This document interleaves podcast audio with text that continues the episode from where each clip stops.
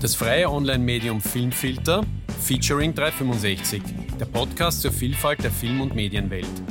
Der Filmfilter Roman Scheiber und der Medienfachmann Golly Mabo im Gespräch mit Film- und Kinomenschen. Sein Langfilm Die Beste aller Welten wurde bei der Berlinale 2017 mit dem Kompass Perspektive Preis ausgezeichnet. Erst diesen Sommer kam seine mittlere Verfilmung vom Märzengrund heraus. Nun präsentiert der Salzburger Adrian Geuginger seinen nächsten Langfilm, Der Fuchs. Eine Geschichte, die sein Urgroßvater tatsächlich erlebt hat. Heute bei 365 und bei Roman Scheibers Filmfilter. Adrian Geuginger. Adrian Geuginger, welcher Film hat dein Leben verändert? Forrest Gump war der erste Film, der wirklich so einschneidend war, dass er, ja, ich würde sagen, mein Leben verändert hat, ja. Was war das Einschneidende an diesem doch sehr umstrittenen Film Forrest Gump? ich würde sagen, dass er es geschafft hat, dass man mit einer Hauptfigur mitfiebert, die sich eigentlich im ganzen Film lang nicht verändert. Also Forrest Gump ist immer gleich, aber alle Menschen um ihn herum ändern sich. Also er verändert alle Menschen und das ist ja dramaturgisch total ungewöhnlich. Und das hat mich als Kind, glaube ich, so fasziniert, dass ich einfach dann nach dem Film gesagt habe, hey, ich will auch Filme machen. Wie alt warst du denn und welche anderen Filme hast du zu der Zeit gesehen? Äh, ich war elf und was habe ich da konsumiert damals? Ich glaube, das war gerade so diese Matrix, Independence Day Zeit, also ziemlich viel so Action-Geschichten. Ja. Und war die Nachhaltigkeit von Forrest Gump äh, darauf bezogen, dass jetzt der Adrian Geuginger als Regisseur die Welt verändern wollte? Oder war es darauf bezogen, dass sich die Figuren der Filme des Adrian Geuginger nicht weiterentwickeln, sondern die Umwelt verändern?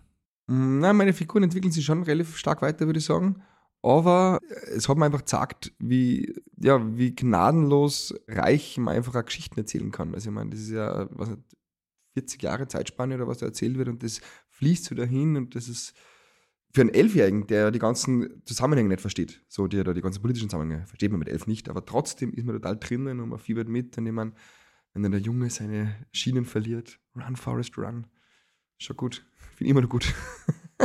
Jedenfalls gibt es für mich eine Parallele und das stimmt natürlich, die Figuren bei Ihnen verändern sich sehr wohl, aber es sind immer die Außenseiterinnen und die Außenseiter, so wie der Forest einer war. Ja, das stimmt. Das ist mir selber ganz so bewusst. Mir wird es immer bewusst, wenn ich es in der Zeitung lies, wenn Leute meine Filme analysieren, dann denke ich mir, ah ja, stimmt, das ist eigentlich immer gleich bei meinen Filmen. Also es ist gar nicht so bewusst. Auch zum Beispiel, dass immer es mit Väter und Mütter so starke Probleme gibt und so. Und das ist ja nicht so, dass es jetzt mein Plan ist, hey, ich mache jetzt nur Filme irgendwie über gescheiterte Väter- oder Mütterbeziehungen. Aber ja, es zieht sich durch und man ist halt, das Unterbewusste ist stark. Und es steckt ein autobiografisches Element in all dem. Absolut, ja. Das ist ja, die Geschichten, die einem irgendwie am nächsten sind wahrscheinlich. Ich meine, bin noch relativ jung, vielleicht habe ich das jetzt abgehackt. vielleicht mache ich ab jetzt nur mehr Geschichten, die Also, also du hast dich freigefilmt ja, genau. jetzt quasi von dem. Ja, genau. Ja, freigeschrieben. Freigeschrieben frei. und ja, also und eine weitere Parallele zu Forrest Gump sozusagen findet man in deinem aktuellen Film, weil der auch eine äußerst ungewöhnliche Dramaturgie, um es einmal so zu formulieren, hat. Der Fuchs. Also diese Geschichte ist dir zugefallen, familiär, ne? Nehme ich an. Ja. Und äh, wie hat sich das entwickelt? Also wann war klar, also, also aus dieser Erzählung wird ein Film von dir? Also der Plan ist schon sehr alt. Also mit 14, glaube ich, habe ich zum ersten Mal zu meinem Opa gesagt, dass ich äh, daraus einen Film machen werde. Das war natürlich damals ein bisschen ja, nicht ernst zu nehmen, weil mit 14, da habe ich nur Zahnspann gehabt und ja, äh, keinen Stimmbruch und war noch weit davon weg, wirklich das beruflich zu machen. Aber da habe ich mir das erste Mal gedacht, hey, wow, das ist so eine arge Geschichte, das muss irgendwie verfilmt werden. Und ja, 17, 16 Jahre später ist dann soweit gewesen. Und ja. Und damals ist dein Entschluss schon festgestanden, dass du Filme machen wirst? Wie gesagt, nach dem ersten Mal Forrest Gump schauen, also mit elf, habe ich zu meiner Mutter gesagt, ich will Filmemacher werden. Nein, ich habe sogar gesagt, ich will Regisseur und Drehbuchautor werden, weil mir war immer klar, wie beides machen. Das Wort Autorenfilm habe ich damals nicht gekannt. Ja. Ist es denn so, dass der Fuchs eben auch für ein Familienmitglied steht, dass man nicht so einfach verstehen kann? Können wir uns vielleicht überhaupt nicht so einfach verstehen? Müssen wir nach anderen Kommunikationsformen suchen? Gerade innerhalb der Familie, wo so viel Verborgenes dahinter steckt, wo so vieles unausgesprochen bleiben muss, weil man sonst den anderen ja nur verletzen würde vielleicht oder die Beziehung in Brüche geht. Dieses Verschweigen als Belastung, dieses Verschweigen aus Rücksichtnahme und daher mit dem Fuchs eine sehr ähnliche Form der Beziehung? Ja, und vor allem auch der historische Kontext, weil ich meine, es war einfach eine Zeit, damals hat man nicht geredet. So, also in den 20er Jahren ist nicht geredet worden. Es war einfach so. Die Eltern haben dann mit den Kindern geredet. Ich habe ein Zitat gelesen von einem alten Bauer, der gesagt hat, äh, viel reden geht ohne Sünd nicht ab. Also man wollte sich nicht versündigen, so deswegen hat man nicht viel geredet. Fürchterlich nämlich für Kinder. Und mein Urgroßvater ja, ist quasi aus einer wortkargen Kindheit, so Jugend, dann in den Krieg gekommen und hat dann diesen Fuchswelpen getroffen. Und ich glaube, jetzt geht es in die Spekulation, ich glaube, er hat dann durch den Fuchs irgendwie gelernt, wieder zu kommunizieren, seine Gefühle zu äußern. Also er tut im Film wirklich ganz stark verbal auch dem Fuchs quasi seine Treue und seine Liebe gestehen. Das hätte er mit einem Menschen sicher nie können damals.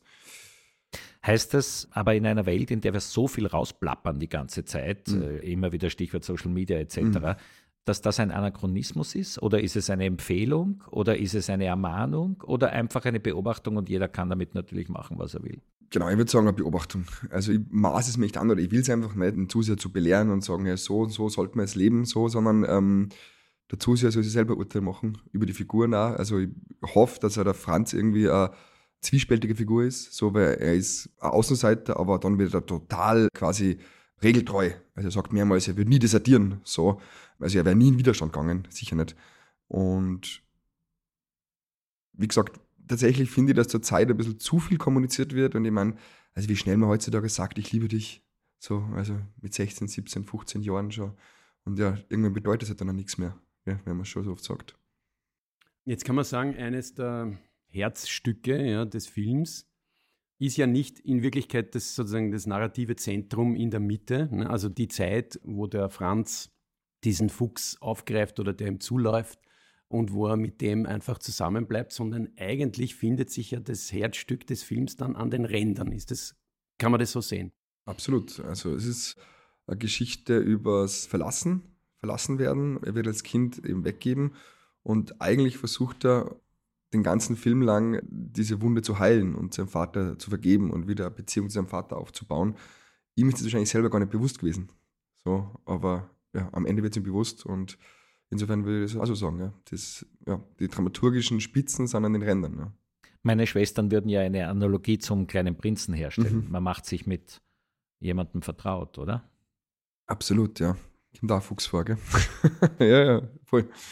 Sehr ja so, ja. Ja. Und interessant da, dass Menschen, die mit anderen Menschen nicht mehr können, dann dafür mit Tieren ganz oft enge Beziehungen haben und so. Es ist ja, ja gibt ja viele Fälle, es ist ja psychologisch spannend eigentlich, dass es mit Tieren noch geht, aber mit Menschen nicht mehr. Warum Filmfilter? Wir sortieren für euch, wir filtern für euch. Im Filmfilter gibt es jede Woche eine Kinovorschau mit den interessantesten Filmen der Woche und einen Sofasurfer mit aktuellen Streaming-Tipps. Wir filtern für euch aus den 400 Filmen, die jedes Jahr im Kino anlaufen, die interessantesten heraus. Geht auf filmfilter.at und wenn euch unser Angebot gefällt, sucht euch eins der Abo-Pakete aus und unterstützt uns damit. Auch du als Regisseur musstest mit dem Tier können. Äh, vielleicht, äh, also ich meine, da gibt es ja diese alten Sprüche, drehen niemals mit Kindern und Tieren und so weiter. Ne? Das zählt ja sicher zu den schwierigsten Übungen, oder? In dem ganzen Sport. Wie hast du das oder wie habt ihr das als Crew eigentlich gemacht? Also mit Kindern tue ich mir relativ leicht, muss ich sagen. Es äh, ja, macht gut. mir echt Spaß und es liegt mir wirklich ja so. Hast du, hast du ja auch schon erfolgreich genau, gemacht. Ja. Ähm, ja, mit Tieren, also es ist wirklich echt schwer und ich würde es nie wieder machen, glaube ich. Weil ich meine, wir haben im Endeffekt, glaube ich, fünf Füchse gehabt, so mit denen wir gedreht haben, immer abwechselnd. Ja, und das sind ja nur wilde Tiere. Also ein Fuchs ist ja kein Hund. So, es ist wirklich ein wildes Tier. Also drei kleine oder drei genau. Welpen und zwei große, genau. hätte ich jetzt geschätzt. Mhm, genau, mhm. ja. ja. Und ja, man muss halt einfach alles dem unterordnen. Also organisatorisch, inszenatorisch, technisch, alles ist closed set. Das heißt immer nur zwei, drei Menschen am Set. Ja, sehr anstrengend. Die Kameramänner haben geflucht. Und man muss diese Tiere ja manipulieren, nicht damit sie das machen, was man von ihnen jetzt quasi erwartet in einer Szene. Ne? Genau, also du musst es halt quasi so ein bisschen hungrig haben am Set, so man darf es nicht zu früh anfüttern und dann irgendwann haben sie dann einfach keine Lust mehr. Sagen sie, leck mir den Arsch und gehen. so und ja, und das Wichtigste ist, also wir haben super Tiertrainer gehabt, muss ich wirklich sagen. Herbert Pecher und die Frenze Lüttich, die haben echt da sich richtig reinkniert über Jahre, Jahre. Und der Hauptdarsteller, der Simon Marseille, der hat eine ganz tiefe Beziehung auch zu den, vor allem zu den erwachsenen Füchsen aufbauen müssen. Also der hat die auch über eineinhalb Jahre mehr oder weniger großzogen so, mhm. und begleitet damit sie dann, wenn sie ausgewachsen sind, damit sie dann ausgeht. Ja. Mhm, mhm. Das ist wirklich beeindruckend, das Ergebnis, muss man wirklich sagen. Folgende Frage. Sind Geschichten wie diese rein fiktional möglich oder musste es diesen autobiografischen Hintergrund geben, um die Geschichte überhaupt erzählen zu können, weil sie sonst eine Behauptung wäre? Ich glaube absolut. Also ich hätte es mir nie ausgedacht. Also es wäre mir vielleicht eingefallen, aber ich hätte nicht gesagt, ja, jetzt mache ich das einfach so, weil ähm, hätten einfach alle gesagt, ja, was denkst du jetzt aus irgendwie? Und deswegen war es mir ganz wichtig, also so wie kann ich spoilern, dass ganz am Ende, Ende, Ende kommt ein wahres Interview von meinem Urgroßvater, wo er erzählt von seinem Fuchs. Das ist nur ein kleiner Ausschnitt. Und ich habe die Wirkung von diesem, weiß nicht, was sind das, zehn Sekunden, unterschätzt. Also bei der Weltpremiere, äh, jetzt in Tallinn, wo wir waren, das war der Moment nach dem Film eigentlich, wo wirklich Tränen geflossen sind und die total berührt waren, weil sie dann den echten Franz gehört haben, wie er von seinem Fuchs erzählt. Und weil da viele dabei waren im Publikum, die gar nicht geahnt haben, dass es sich um eine sozusagen um eine wahre Geschichte handelt. Genau, die haben es das erste Mal nicht geahnt und selbst wenn du es liest, ich meine, inzwischen ist ja alles based on a true story, so, das ist ja alles so ja, heutzutage irgendwie oder vielleicht auch schon früher. Aber es ist nochmal was anderes, glaube ich, dann wirklich diesen Menschen zu hören, den man davor, natürlich in einer fiktionalisierten, inszenierten Form, so aber den man davor zwei Stunden sieht, dann nur mit denen zu hören. Mhm. Also das, glaube ich, mhm. macht nochmal was. Wobei man muss sagen, also ohne jetzt, ich glaube, das geht ohne Spoilern, zum Tierjerker quasi wird der Film ja schon vorher, sagen wir jetzt mal nur ganz grob bei einer Verabschiedungsszene. Da ist auch eine sehr heftige Musik, ja, ein Musikeinsatz, der das unglaublich natürlich verstärkt. Ja. Mich würde interessieren, ist das ein Zugang von dir, wo du sagst, ich erlaube mir, Musik darf einfach sozusagen alles emotional verstärken oder gibt es da für dich Grenzen, wo man sagt, na, das wäre mir dann zu, zu viel oder zu manipulativ oder so irgendwas? Ich hoffe, du weißt, worauf ich. Ja, also ich bin auf jeden Fall, was Musik betrifft, bin ich echt ein bisschen Hollywood geschädigt. so, das war also ja selber. So hätte ich es nicht Nein, das war ja selber. Und das ist ja immer so ein Kritikpunkt und ich verstehe das auch, aber ich, mir taugt es. Also, ich, was ich nicht mag, ist, äh, wenn quasi Filme durchgescored sind. Das finde ich fürchterlich. So. Also, wenn man immer jede Emotion nur verstärkt. Und es sind eigentlich beim Fuchs nicht viel Musikeinsätze. Also, ich glaube, sieben oder acht über den ganzen Film. Und ja, ich mag das einfach. Ich finde, es macht nur mal was. Also, es drückt nur mal ein bisschen drauf. Ob es dann zu viel ist oder zu wenig, das kann jeder selbst entscheiden. Sehr erfrischend, wie du da selber drüber redest. Ja. Ich in meiner Kindheit habe geweint vor Krambambuli und zwar vor der Schwarz-Weiß-Verfilmung noch, wenn der, wenn der Hund hinten dem Zug nachläuft.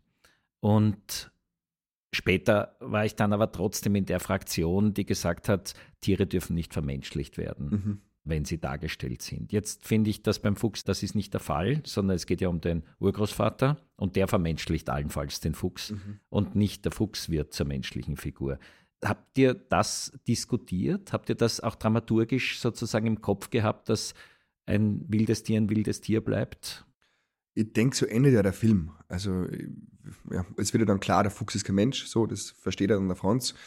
Aber was der Fuchs ist, er ist ein Spiegel, so, für den Franz, und er ist ein treuer Gefährte, ein loyaler Gefährte in einer Zeit, wo man sich auf Menschen nicht verlassen können, sage ich jetzt einmal. Und vor allem für so einen traumatisierten Menschen, wie mein Urgroßvater war, war das, glaube ich, der Anker ins Leben zurück.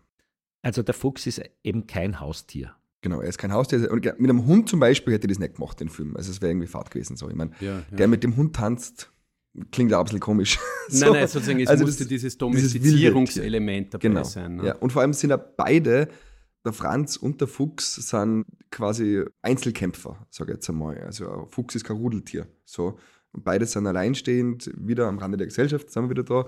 Und gerade deswegen ziehen sie sich ja gegenseitig, glaube ich, so an. So. Und es war ja wirklich in echt auch so, dass zuerst ist der Fuchs zum Franz gegangen. So, also erst zuerst zu ihm hingegangen und dann quasi hat der Franz sich dem Fuchs angenähert. Also es war wirklich fast wie so ein Tanz, würde ich fast sagen, wie die beiden sich angenähert haben, in echt. Und das finde ich eigentlich sehr schön, weil es eben so von beiden Seiten was kommt. Sie sprechen von der Dramatisierung Ihres Urgroßvaters. Es gibt den Film über Suchtkrankheit, der ja Ihren Durchbruch bedeutet hat. Es gibt dann die Geschichte eines depressiven Mannes aufgrund des Felix Mitterer Stoffes. Haben Sie eine besondere Beziehung zu Fragen der psychischen Gesundheit? Ja, anscheinend. ich weiß also nicht so bewusst, dass ich mir Gedanken darüber mache, aber also tatsächlich interessieren mich einfach Menschen, die ganz am Rande der Gesellschaft stehen, so die geachtet oder ja, einfach ausgeschlossen sind. Und das geht natürlich meistens, würde ich sagen, mit einer psychologischen Störung oder mit einer Depression oder wie man es nennen will, einher. Meine Mutter hat eine schwere Depression gehabt, ganz schwer. So, und hat sich dann durch Drogen eben selbst medikamentiert quasi. Ja, ich finde das einfach irgendwie auch interessant und wahrscheinlich ist die Psychologie äh, der Schlüssel irgendwie von jedem Film. Also, wenn ich was studieren würde, wäre es wahrscheinlich Psychologie. 365.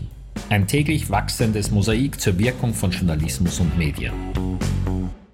Ich finde es jetzt spannend erfahren zu haben, dass das so eine langjährige Idee jetzt schon in deinem Kopf war.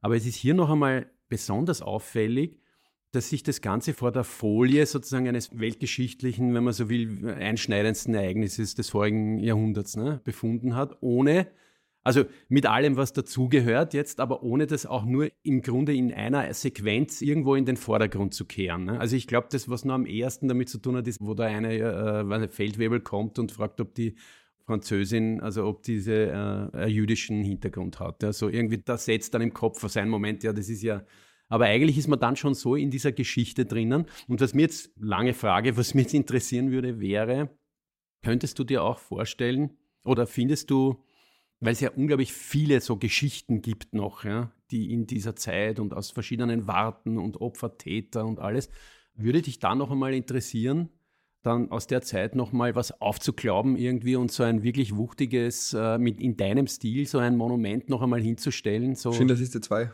Also Schindlers Liste, da müsste man einen extra Podcast drüber machen. Ja, den finde ich ja äußerst diskutabel. Ne? Mhm. Aber ich weiß nicht, hättest du so Ideen? Boah, äh, ich habe keine Idee dazu, ich wüsste es nicht ausschließen. Also es ist ja für mich ja kein Kriegsfilm jetzt, der Fuchs. Eben. So, sondern er spielt halt zufällig im Zweiten Weltkrieg. Jetzt hätte er in die 60er Jahre spielen können oder wann auch immer.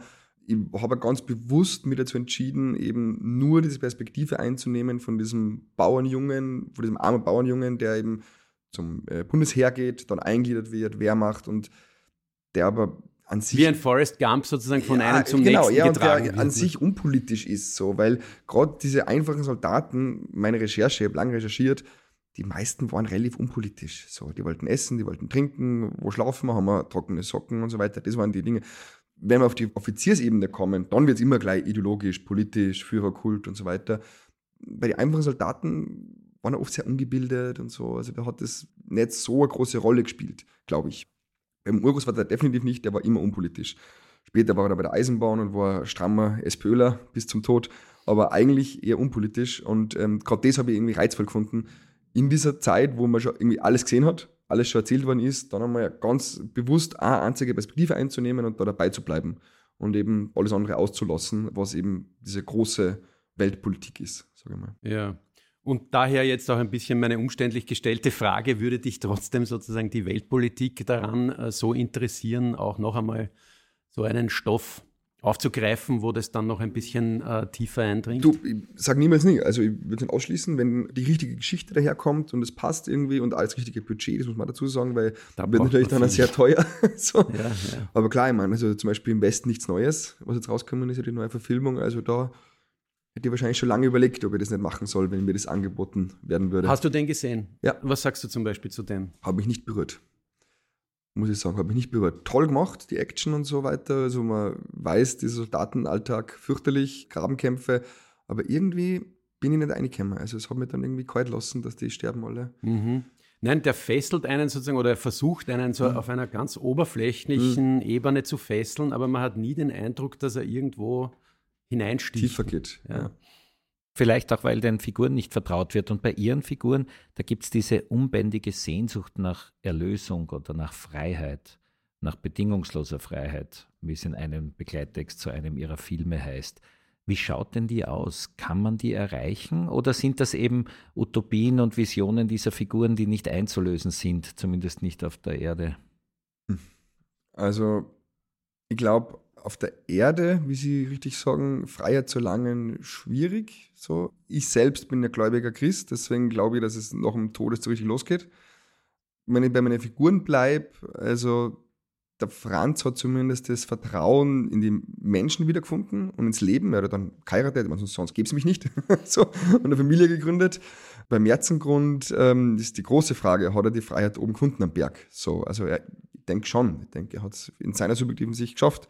Aber ich würde so sagen, dass der Drang nach Freiheit, nach Geborgenheit, ich verbinde die Sachen immer gerne, dass das jeder Mensch hat. So, weil sonst hätte man nicht alles gemacht, was wir machen seit ein paar tausend Jahren. Ist das dann zur Ruhe kommen? Oder wie könnte man das noch mit anderen Worten beschreiben? Wenn wir jetzt christlich unterwegs sind, könnte man sagen, die Erlösung? Genau, ähm, Sinn des Lebens, den finden für sich irgendwie, oder nicht für sich, aber den selbst suchen und finden. Ich glaube, das ist das maximale Glücksgefühl und Freiheitsgefühl, was man hat, wenn man weiß, warum sind wir hier. So, weil, wie gesagt, ich finde das sehr faszinierend. Es gibt so viele Kulturen auf der ganzen Welt und die haben sich ja erst vor, weiß nicht, 200 Jahren, würde ich sagen, oder so, wirklich gegenseitig alle kennengelernt. So, aber trotzdem wissen wir, dass vor 2000 Jahren die Mayas äh, schon genauso auf der Suche waren wie die afrikanischen Stämme. So, nach dem, was ist denn nach dem Tod? Also ich glaube, da ist irgendwas in uns reingelegt, das uns dazu antreibt, eben mehr zu suchen, als wir das, was man sieht. Eine Einschaltung in eigener Sache. Das freie Online-Medium Filmfilter wurde zwar von der Wirtschaftsagentur Wien Start gefördert, um aber in Zukunft auf eigenen Beinen stehen zu können, benötigen wir eure Unterstützung. Geht bitte auf filmfilter.at und sucht euch eines der Abo-Pakete aus. Was mich interessieren wird, ist, du hast einen unglaublichen Erfolg mit diesem auch wirklich tatsächlich sehr beeindruckenden Film Die beste aller Welten gehabt. Ja? In einer Phase, wo man das genau gut brauchen kann, ne? eigentlich als junger Filmemacher. Und mich würde jetzt interessieren, hast du damals in irgendeiner Weise damit gerechnet, ja? also dass dir das den Weg so bereiten wird? Hat das überhaupt keine Rolle gespielt? Was bedeutet sozusagen Anerkennung äh, in der Hinsicht Erfolg für dich? Wie gehst du mit dem um? Also ich habe überhaupt nicht damit gerechnet. Also es war bis lange, wo der Film schon fertig war, überhaupt nicht abzusehen, dass der Film Erfolg hat. Also wir haben wirklich eigentlich sehr, sehr viele Niederlagen eingesteckt. Die Finanzierung hat ewig dauert. Der Film ist oft abgelehnt worden. Kein großes Festival wollte den Film dann zeigen. Wir waren dann nur in der Nachwuchsschiene, so in der Berlinale. Wir haben keinen Verleih gehabt, niemand wollte den Film ins Kino bringen, nachdem er schon draußen war. Also und deswegen war es dann aber so ein Überraschungserfolg auch nicht, weil. Ja, es war also null Erwartungen gehabt und die sind bei weitem übertroffen worden. ja, ich bin sehr dankbar dafür. Wie gesagt, ich habe nicht darauf spekuliert. Ich wollte einfach nur die Geschichte erzählen, die ich erlebt habe eben und meiner Mutter Denkmal setzen, aber nicht, weil jetzt, weil ich meine Mutter so lieb, auch, aber weil einfach das, was sie geschafft hat, so enorm war für mich. Einfach, dass sie trotz ihrer Drogensucht mir eine super Kindheit geschaffen hat. Das finde ich beeindruckend. Und ja, ich habe versucht, authentisch und ehrlich zu bleiben und dass das so ankommt und dass sie dann so eine Mundpropaganda irgendwie da loslöst. Das war, wie gesagt, für uns alle überraschend, aber ja, nehme ich gern. Für mich war aber vor allem so beeindruckend und das finde ich so großartig an der Geschichte und wie Sie sie erzählt haben, dass da eben kein Zorn zu spüren ist und keine Wehleidigkeit im Sinne, mhm. was hat die mir angetan, sondern was ist das für ein armer Mensch, der in solchen Drucksituationen und Verzweiflungen steckt und es trotzdem schafft, mir meine Liebe mhm. zu geben auf der einen Seite, auf der anderen halt irgendwie durchzukommen. Und das spürt man halt, dass sie offenbar nicht irgendwie revanchistisch mhm. denken, sondern im Gegenteil liebevoll. Überhaupt nicht. Ich habe ja jetzt rückblickend betrachtet als super Kindheit gehabt. So, also ich habe immer gewusst, dass ich geborgen bin, dass ich geliebt werde. So. Also ich habe mir eigentlich jetzt emotional gar nichts gefehlt. Natürlich, die äußeren Umstände waren schon schwierig, aber als Kind baut man da eine wahnsinnige Resilienz auf und man lernt einfach damit umzugehen. So absurd es klingt, man ist es dann gewohnt, dass es da irgendeinen Dealer gibt, der hier und da durchtrat und dann mit der Puffen umeinander schießt oder so. Also damit lernt man als Kind irgendwie umzugehen und ähm, solange die Mutter oder die elterliche, es kann ja vom Vater sein, solange die elterliche Liebe da ist, glaube ich, kann man das alles echt gut wegstecken. Mhm. Was auf jeden Fall auch bemerkenswert ist, um es ein bisschen leichter wieder zu machen, Sie haben in Ihrem Umfeld offenbar besondere Menschen. Da gibt es den Michael Cencic beim Merzengrund, den Rupert Henning.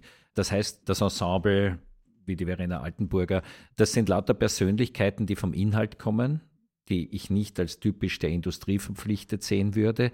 Das macht sich schon auch aus, oder? Dass Sie weniger darauf schauen, weil da Roman gerade gefragt hat, ob sie mhm. auf den Erfolg spekuliert mhm. hätten. Bei Ihnen glaubt man das aber echt nicht. Mhm. Nein, es ist wirklich nicht so. Also ich hätte schon, dann hätte ich andere Dinge gemacht, wenn jetzt irgendwie auf einen Erfolg gehen würde. Ja, und ich suche mir natürlich auch die Partner und die Partner suchen, oder wir suchen uns gegenseitig, sag ich mal, und finden uns gegenseitig. Und ja, mir ist auch einfach auch die Persönlichkeit und die, ja, wie ich vorher gesagt habe, äh, die Herzenshaltung sehr wichtig. Und wenn ich merke, dass ein Produzent mit mir redet, und ich sehe schon die Eurozeichen irgendwie bei dem, dann bin ich lieber vorsichtig und sage, na, dann mache ich lieber einen kleineren Film, so irgendwie, aber äh, Hauptsache er ist persönlich und ich habe natürlich auch kreative Freiheit. Das ist was, was man natürlich in jedem Film immer wieder einfordern muss. Also. Schließt das eine Zukunft beim Fernsehen für Sie dementsprechend aus? Na, tut's nicht. Da kommt aber davon wie und mit wem und was. So, aber es gibt auch super Fernsehspiele, wo auch diese Freiheit da ist, wo man tolle Redakteure hat. Ja, also vorstellen können wir alles, aber wie gesagt, das kommt davon, mit wem und was. Ein Mittwoch in der ARD. genau, Eventfilm. und das nächste Mal mit einem Wolf, oder? Na, der Mittwoch in der ARD zeichnet sich ja dadurch aus, dass es kein Krimisendeplatz ist, sondern ein Drama und neben dem kleinen Fernsehspiel eigentlich die einzige wirkliche Leiste im öffentlich-rechtlichen in Deutschland, wo regelmäßig anspruchsvolle Filme gezeigt werden. Neben am Tatort vielleicht. Ja. Ja, Polizeiruf ist auch noch gut. Natürlich, ja, also, Polizeiruf. Ja. Das vereinnahme ich immer auf ja. den Sonntagabend. Stimmt natürlich. Ja, also dürfen es auch in Zukunft wieder Tiere sein? Eher nicht. Eher nicht. Eher nicht. Nein, ich glaube, das habe ich abkackt. Lieber wieder Kinder und kein Musiker, wie bei meinem aktuellen Film, den ich jetzt gerade gemacht habe. Na, aber Tiere, also das ist ich bin jetzt auch, muss ich gestehen, nicht der allergrößte Tier- Liebhaber, also ich mag schon Katzen gern und so weiter, aber ich habe jetzt nicht so einen starken Zugang zu Tieren wie andere. Deswegen, ähm, ja, glaube ich, ich mache da mal Pause. Tiere können auf den Tisch und sollten gegessen werden. das schneiden wir raus. ich esse gern Fleisch, ja. Kann man so sagen. Adrian Goldgänger, vielen Dank für die Zeit, vielen Dank für die Expertise und toi toi toi für alles, was da kommt. Danke, danke fürs Gespräch. Vielen Dank und alles Gute. Danke. Sie hörten eine Produktion von VSOM, dem Verein zur Förderung eines selbstbestimmten Umgangs mit Medien. In Kooperation mit dem Filmfilter, dem freien Online-Medium für Kino, Filme und Serien. Produziert von Inspiris Film. Gefördert vom Österreichischen Filminstitut.